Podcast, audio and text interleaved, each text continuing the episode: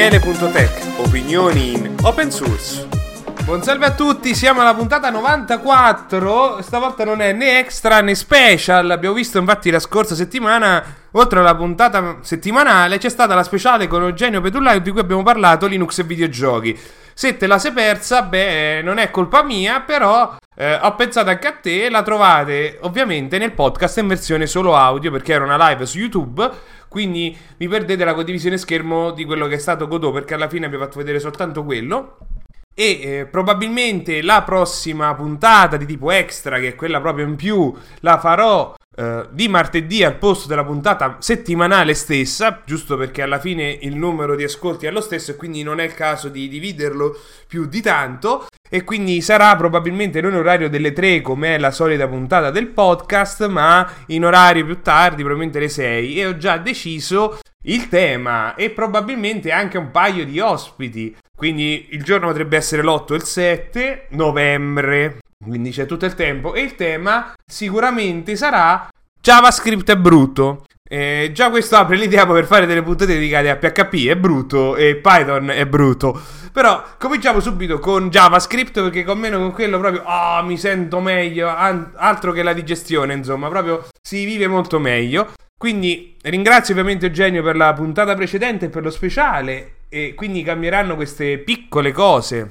Quindi niente di rivoluzionario, però sicuramente cambierà leggermente il sistema. Si chiameranno extra perché sono più lunghe, perché hanno un ospite, eccetera. Non sono le special in cui voi potete contribuire e mandarmi i vostri vocali eh, su quello che volete presentare, che sia progetto o meno. Poi ho già detto che voglio invitare eh, al mio podcast i miei donatori, diciamo, su Patreon, e sono due persone, le ho già invitate, probabilmente stanno già ascoltando, quindi sarà una puntata extra in cui ci saranno loro come ospiti. Quindi, just, giusto per muoversi, poi ovviamente saranno puntate tematiche come sempre, non saranno così giusto per. Un po' come le invece del puntate podcast che è giusto per, perché cominciamo subito con i tweet della settimana. Abbiamo il primissimo che pare che venga da delle slide interne di un evento Google in cui Google stesso sugge- ha rimosso AMP tra le raccomandazioni per i dati strutturati degli articoli, il che è la rivoluzione che praticamente sta dicendo a tutti quanti che AMP è morto, oramai non ha più priorità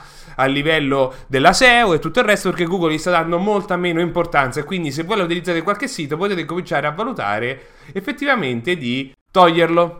Poi abbiamo quest'altro invece che pare che iPhone 14, da quando è stato in vendita, ha un sistema che chiama il 911, quindi l'ambulanza, eh, se, so, se, il proprietario ha subito un incidente stradale. Il problema è che eh, in alcuni casi il sistema dell'iPhone identificava l'incidente stradale con un utente che invece stava sulle montagne russe. Probabilmente sfrutta i, i sensori vari e non vede differenza tra le montagne russe e un incidente stradale e chiama ugualmente il 911. Diciamo che fa un po' ridere come cosa, ma spiega sempre come l'utente è il bug della tecnologia. Poi c'è quest'altro che è un matto che ha fatto girare Doom dentro il notepad a 60 fps. Ora non ha condiviso il codice, c'è il video che è flashoso, nel senso che ovviamente il notepad non è fatto per questo e quindi in automatico refresh il file a 60 fps, però non è perfetto, quindi effettivamente è un po' allucinante, schizofrenico guardarlo. Certo è che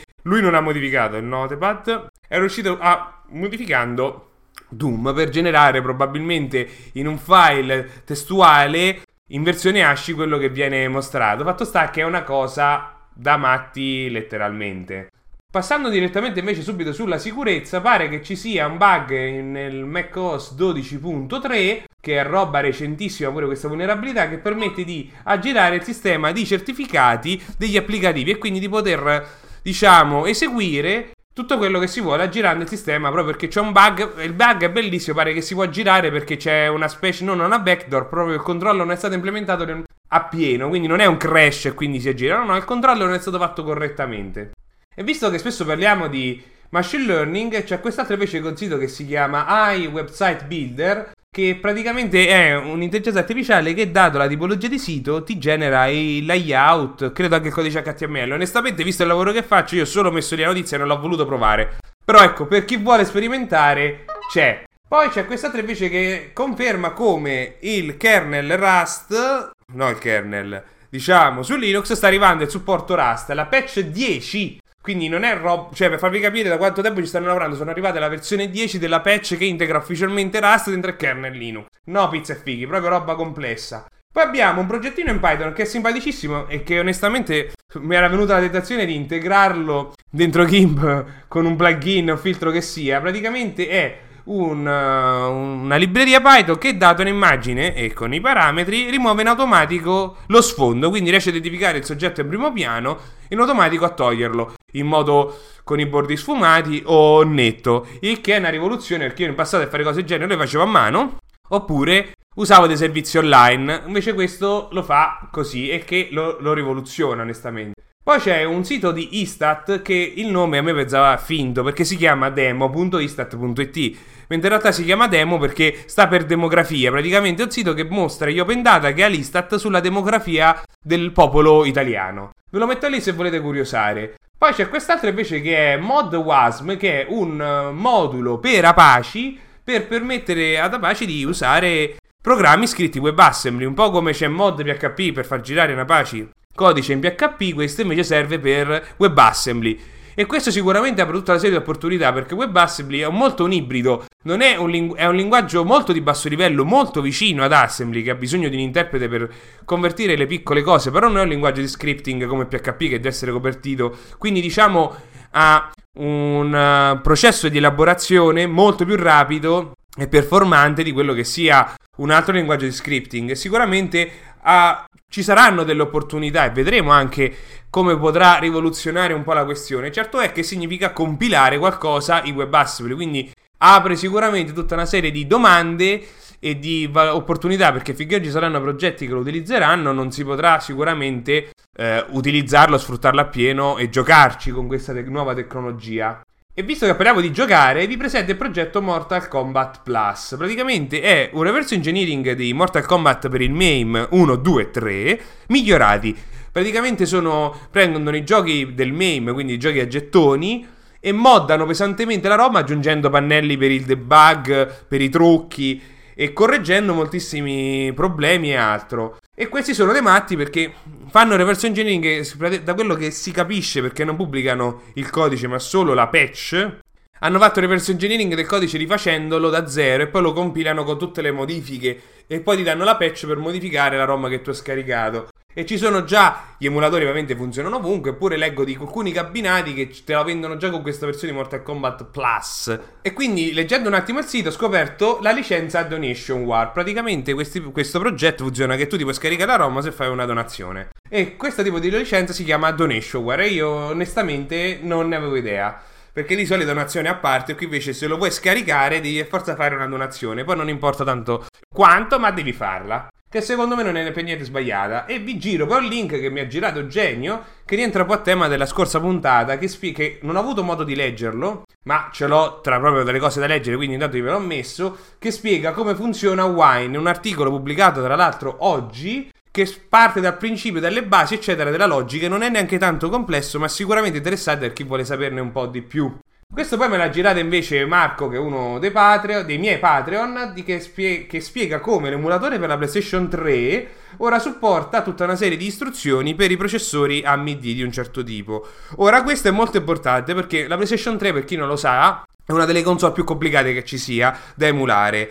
Tant'è che spesso i videogiochi che sono usciti da PlayStation 3 non si possono giocare sulla PlayStation 4, eccetera, perché proprio è il codice e come venne sviluppata la PlayStation 3 che la rende particolare perché è multithread, c'ha tutta una serie di chicche che all'epoca la, re- la resero molto complessa, tant'è che i primi giochi che uscirono non erano performanti quanto la loro versione Xbox, però dopo nel tempo hanno sistemato e fare il porting di questi videogiochi per la PlayStation 3 sulle nuove versioni è veramente difficile, quindi spesso infatti viene detto che la PlayStation 3 è l'unica console che ti permette di giocare a tutti i giochi della saga di Metal Gear Solid, perché c'è Metal Gear Solid 4 che è solo per la PlayStation 3. E la PlayStation 3 permette di giocare anche giochi della PlayStation Portable. E ovviamente a tutti i giochi con gli emulatori, quindi del NES e così via. E quindi apre, diciamo, la questione proprio della complessità della PlayStation 3 stessa. E quindi cioè, l'emulatore è molto importante e se aggiungono supporto a dei processori nuovi perché riescono a farlo, sicuramente aprirà altre opportunità. L'ho già detto opportunità. Visto che l'ho già detto, non lo mi ripeto e passo invece all'argomento WordPress. La 6.1, che, sta, che usci, dovrebbe uscire oggi, quindi questo martedì, rivoluzionerà tantissimo la questione prestazioni con il database. Per chi non segue il blog Make WordPress, che di solito riceve tantissimi articoli appena prima del rilascio di WordPress perché serve agli sviluppatori e ai contributor per capire le novità, se ci sono cose che creano incompatibilità e così via. In questi giorni ho pubblicato tantissimi articoli da parte di contributor perché hanno riscritto alcune parti di gestioni delle query, ma anche aggiunto dove mancassero dei, delle ottimizzazioni perché ci si sta facendo molto caso, specialmente da quando c'è Gutenberg e quindi le reste sono diventate molto importanti perché non possono essere troppo lente, mettiamola così, e quindi stanno lavorando tantissimo. E la 6.1 mi diceva uno dei contributori, ci stavo parlando in privato, lui ha, ha messo 11 ticket a risolto che giravano anche da più di 10 anni che migliorano tutta una serie di cose in vari punti di WordPress stesso. Quello che vi ho messo nel link è uno dei tanti che spiega miglioramenti da parte delle REST API, che non fa come prima tutta una serie di query che le fa solo quando e se servono, mentre prima le faceva de facto. Quindi la 6.1 sicuramente sarà molto interessante, bisognerà aspettare un attimo che plugin di caching aggiunga integrazioni per alcune cose, ma per tante altre sarà già nativo perché hanno portato a livello di basso livello, diciamo così, queste, questo supporto dove non c'era. Poi abbiamo invece questa notizia che invece viene da Facebook, ovvero che sta arrivando un feed sempre più personalizzato. Vi ricordo qualche settimana fa ci fu una giornata, una mattina che praticamente sul feed di Facebook trovavi tutti i commenti degli amici su altre pagine che seguivano loro, te li mostrava così, punto, pum. E questo potrebbe spiegare un po' perché si sta lavorando a questo feed personalizzato, perché adesso dovrebbe farti vedere queste interazioni che hanno i tuoi amici su altre pagine e farti scoprire più cose. È un po' quello che si sta provando a fare con Instagram, perché su Instagram scoprire altre pagine è difficile, non è come Facebook che c'è il tasto condiviso, Instagram non ci sta.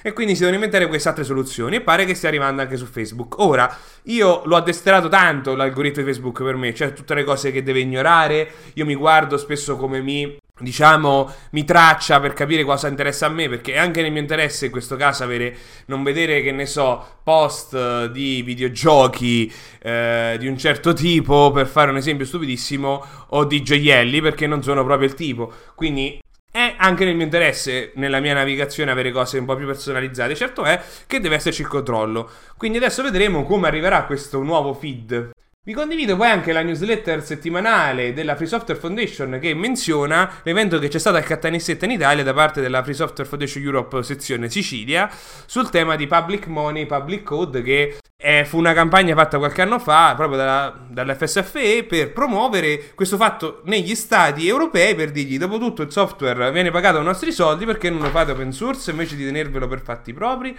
Negli anni alcune cose sono cambiate anche in Italia, certo c'è ancora molto da fare ma sicuramente la situazione è molto più rosea rispetto a prima. Vi voglio condividere poi anche il changelog della versione 7 di VirtualBox che pare che aggiunga il supporto al 3D migliorato e anche la possibilità di utilizzare macchine virtuali criptate, quindi che c'è bisogno di una password che proprio l'hard disk è criptato. E questo per chi si ricorda quel bug bounty di qualche settimana fa proprio del, di un ransomware che le macchine virtuali invece sono belle in chiaro, quindi le criptate sicuramente offrono un livello di sicurezza più alto. Poi vi ho voluto condividere questa notizia che l'ho vista poi poco fa al telegiornale, quindi è una cosa un po' interessante, perché pare che gli Uffizi abbiano fatto causa a un marchio di moda francese perché ha stampato la Venere di Botticelli su delle magliette e pantaloni senza avere il permesso, perché noi in Italia abbiamo il codice dei beni culturali che non è la legge sul diritto d'autore, che specifica che il proprietario dell'opera d'arte, anche se il diritto d'autore non c'è, è proprietario e quindi devi chiedere i permessi suoi. E questo del Sole 24 Ore apre tutta una serie di domande perché il link a me è saltato fuori grazie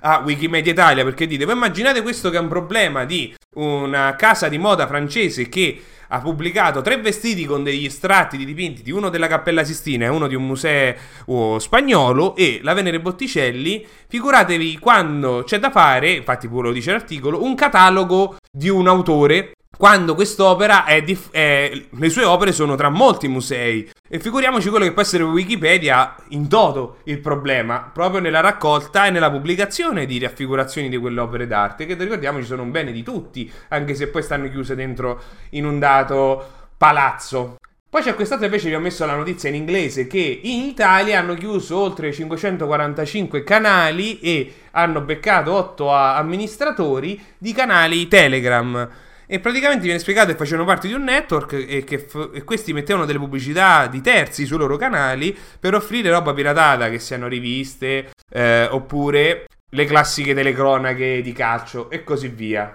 Poi c'è quest'altro articolo che invece spiega come è, quanto è complicata l'invalidazione della cache. Ora la cache è tutta intorno a noi. Cioè la cache esiste anche quando voi state utilizzate il vostro computer. E cos'è la cache? Praticamente se il vostro computer deve accedere a dei dati spesso, se li salva da un'altra parte, in modo tale che ad esempio se gli serve un estratto non deve ogni volta leggersi tutto un dato documento, file o fare una richiesta a qualche servizio esterno, ad esempio, perché occupate il tempo, quindi quel dato intanto me lo salvo da parte e così siccome lo utilizzo più volte, pam, ce l'ho. E quindi eh, la cache c'è nel vostro sistema, ad esempio quando voi aprite un sito internet perché viene fatta una query o un DNS online che gli risponde qual è l'indirizzo IP se lo salva finché quel computer è acceso, ad esempio. Ci sono moltissime altre cache, ad esempio quelle delle anteprime della galleria del tuo telefono che generano automatico delle foto più piccole e così via. Quindi c'è il problema di come si fa scadere la cache e rigenerarla una nuova, perché quindi bisogna anche saper riconoscere quando è ora di doverla generare. Quindi è veramente difficile e questo articolo spiega proprio spesso le soluzioni che vengono utilizzate per l'analisi proprio di questa, diciamo, eh, tecnologia. Poi c'è questa notizia invece che viene da Intel che introduce dei nuovi processori e che praticamente uccide il marchio Pentium e Celeron. E, e, a me ha fatto venire subito un momento di nostalgia perché probabilmente sono i processori con cui almeno noi tutti prima o poi ci abbiamo avuto a che fare. E pare che cambieranno il nome e perché oramai probabilmente sono utilizzati sempre in meno contesti anche perché nel tempo alcuni sono diventati dual core e così via. Però sicuramente non sono più al passo dei tempi. Poi c'è questa invece che è una discussione su Italia Informatica interessante perché ci sono dei commenti che sono molto belli, quindi in italiano poi, che partono da una discussione sul formato di salvataggio dei dati per le date, perché c'è tutto un problema di calcolo e dei fusi orari. Come si fa a essere sicuro che quella data è sempre quella, se c'è il cambio di fuso orario, eccetera. Quindi c'è tutta una riflessione su come questi dati devono essere salvati e poi elaborati per convertirli nel fuso orario giusto. Perché non ci sta il fuso orario soltanto di un'ora netta, ma ci stanno anche fuso orari di mezz'ora e così via. Quindi se la salvo adesso, ma domani cambia il fuso orario, come le devo salvare e così via. E poi metto questo link che è saltato fuori da quello che mi ricordo da Reddit che riguarda il mercato elettrico.org che è una pagina in Aspenet che ti chiede di accettare termini e condizioni e ti fa vedere il costo della corrente in Italia mese per mese ad oggi e di come cambia oscilla e si vede proprio che c'è un calo del prezzo. Quindi me l'ho messo così, fate le vostre idee e forse buttate un occhio alla pagina dei link di questa settimana. Eh, poi vi ho messo il link di un resoconto di un contributor attivo nel mondo PHP, quindi con Symfony e altre soluzioni, che spiega cosa ha imparato lui facendo code review di oltre 3500 per request. Per me non è niente di nuovo, ma forse per voi può essere interessante capire anche come si può fare meglio questo lavoro e anche scrivere del codice migliore. Perché più il codice è fatto meglio, più la code review sarà rapida e anche le eventuali modifiche, quindi sicuramente si va prima. È un dato di fatto, insomma. E vi ho messo poi questo link che invece viene da sky.com che la TV iraniana di Stato è stata hackerata con tutti i messaggi riguardo queste proteste che ci sono in questo periodo sul presidente eh, che lo viene considerato un dittatore per tutta una serie di motivi che se, se seguite la cronaca attuale ne sapete già. Se non ne sapete niente, forse è l'ora che incominciate a leggere un po' di notizie dalla rete, se no che ci state a fare. Vi ho messo poi un articolo che fa un'analisi delle funzionalità della nuova versione di Neovim, la 0.8. Non entro in dettagli perché forse a voi non vi interessa per niente. Però vi ho messo anche il link dell'annuncio della versione 4 di Wireshark. Ora, Wireshark è uno strumento fan- bellissimo. Così bello che è complicato usarlo. Tant'è che io mi comprai un libro dell'Apogeo, credo, un paio di anni fa, che spiega proprio in italiano, perché non volevo starci troppo tempo sopra, come utilizzarlo. Wireshark è uno strumento, è uno sniffatore. Ovvero, dato un protocollo di scambio dati, che sia eh, una richiesta web, che sia un cavetto USB che, oppure no, facciamo meglio, una webcam collegata via USB al computer, Wireshark permette di tracciare il flusso di dati che viene scambiato, che sia Linux, Windows eccetera. E di conseguenza è molto utilizzato sia per fare reverse engineering e aggiungere il supporto, che ne so, di, per creare dei driver nuovi delle webcam, rifacciamo l'esempio, ma anche per, eh, per motivi di sicurezza. Voglio eh, hackerare un sito con Wireshark posso vedere tutto lo scambio dati a livello di sistema operativo oppure voglio hackerare un videogioco e quindi non c'è un browser di mezzo utilizzando questo strumento posso leggere tutte le richieste che avvengono e Wireshark è bello potente e la nuova versione semplifica ancora di più l'interfaccia perché lo stesso strumento ha un linguaggio di scripting anche per l'elaborare dati perché se tu dici questa è una richiesta FTP ad esempio in automatico ti converte i dati e ti li estrapola dal protocollo rendendoli più semplici da leggere quindi Wireshark è uno strumento bello potente. Ed è la versione. Poi c'è questo che viene da, da fa ridere, è una truffa. Uh, a me me ne è arrivata una simile in, questi, in, questo periodo di la classica truffa nigeriana, ovvero salve, sono, vi scrivo per conto di un parente di de, di un qualche politico famoso, principe che sia, devo far uscire questi soldi, se tu me l'anticipi io posso così chiedere alla banca di tirarmeli fuori. Questa è la classica truffa laringeriana. A me ne è arrivata una riguardo l'Ucraina un, del quarto ministro ucraino che doveva far uscire dei soldi, ovviamente cestinata brutalmente, ma mi ha fatto un attimo ridere. Però questo è ancora peggio, pare che una donna giapponese ha pagato 30.000 euro perché c'era un astronauta russo che doveva tornare sulla Terra per sposarla praticamente. E questa ha speso tutti questi soldi per un astronauta! Che ovviamente è tutta una storia finta. Eh, vi ho messo però una notizia da futuro prossimo che praticamente pare che mh, mm, tramite un'intelligenza artificiale addestrata su immagini della retina permetta di scoprire in anticipo se avremo un infarto o un ictus. Quindi probabilmente è stata addestrata su foto, eccetera, di retine di persone che ce l'hanno avuto e così via. E quindi ti può dire in anticipo, data la retina, se tu potresti averne uno. Sicuramente è interessante. È inquietante, ma interessante perché apre sicuramente tutta una serie di opportunità per eh, prevenire tutta questa una serie di malattie guardando soltanto la retina. Io ovviamente non sono un dottore, non posso dire se ha un senso o meno, ma ve la butto lì. Ve la butto lì come una novità perché c'è stato il KD Academy quest'anno dove hanno specificato ogni tre anni loro definiscono quali sono le focus area per i prossimi tre in cui si occuperanno dello sviluppo di KDE e quest'anno sono state decise delle cose completamente diverse rispetto a quelle precedenti ad esempio prima c'era la, c'era la questione di migliorare la user experience e renderla uniforme tutti gli applicativi cosa che oramai lo è cioè oramai sono tutti uguali gli applicativi che non è cosa da poco la, queste adesso ci stanno delle nuove, però non me le ricordo. Oh, vediamo, ah, sì, c'è il link, eccolo. E una di queste è Automate and Systematize Internal Processes, di cui il link. Praticamente è migliorare l'approccio al sistema dei ticket, quindi semplificarlo per il triage, pure mettere tutta una serie di sistemi automatici che verificano tutta una serie di questioni all'interno dei programmi, ad esempio per le traduzioni, eh, se i commit sono scritti bene, eh, pure se certe tecnologie sono utilizzate correttamente e così via. Oppure eh, verificare tipo l'applicativo utilizzi certe cose piuttosto che altre. Questo serve a uniformarle ancora di più e renderlo un ecosistema più funzionale. Perché serve quando poi hai tante applicazioni e hai un set di librerie che sono utilizzate da molti altri programmi, devi essere sicuro che funzionano ovunque ugualmente. Non è che da uno può essere diverso dall'altro. Se no poi ti ritrovi come, come su Windows praticamente. un altro articolo invece è un elenco di 7 elementi o tag HTML che nessuno utilizza ma sono interessantissimi. Ve li metto lì.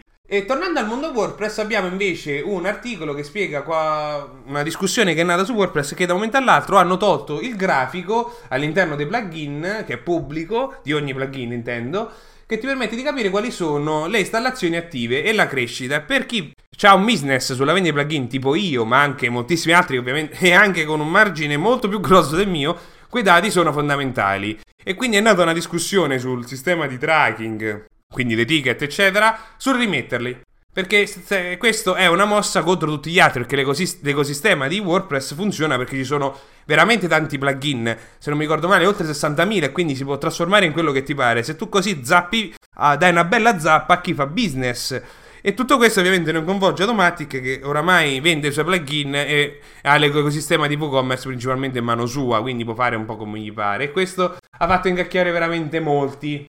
Poi c'è quest'altro invece che è.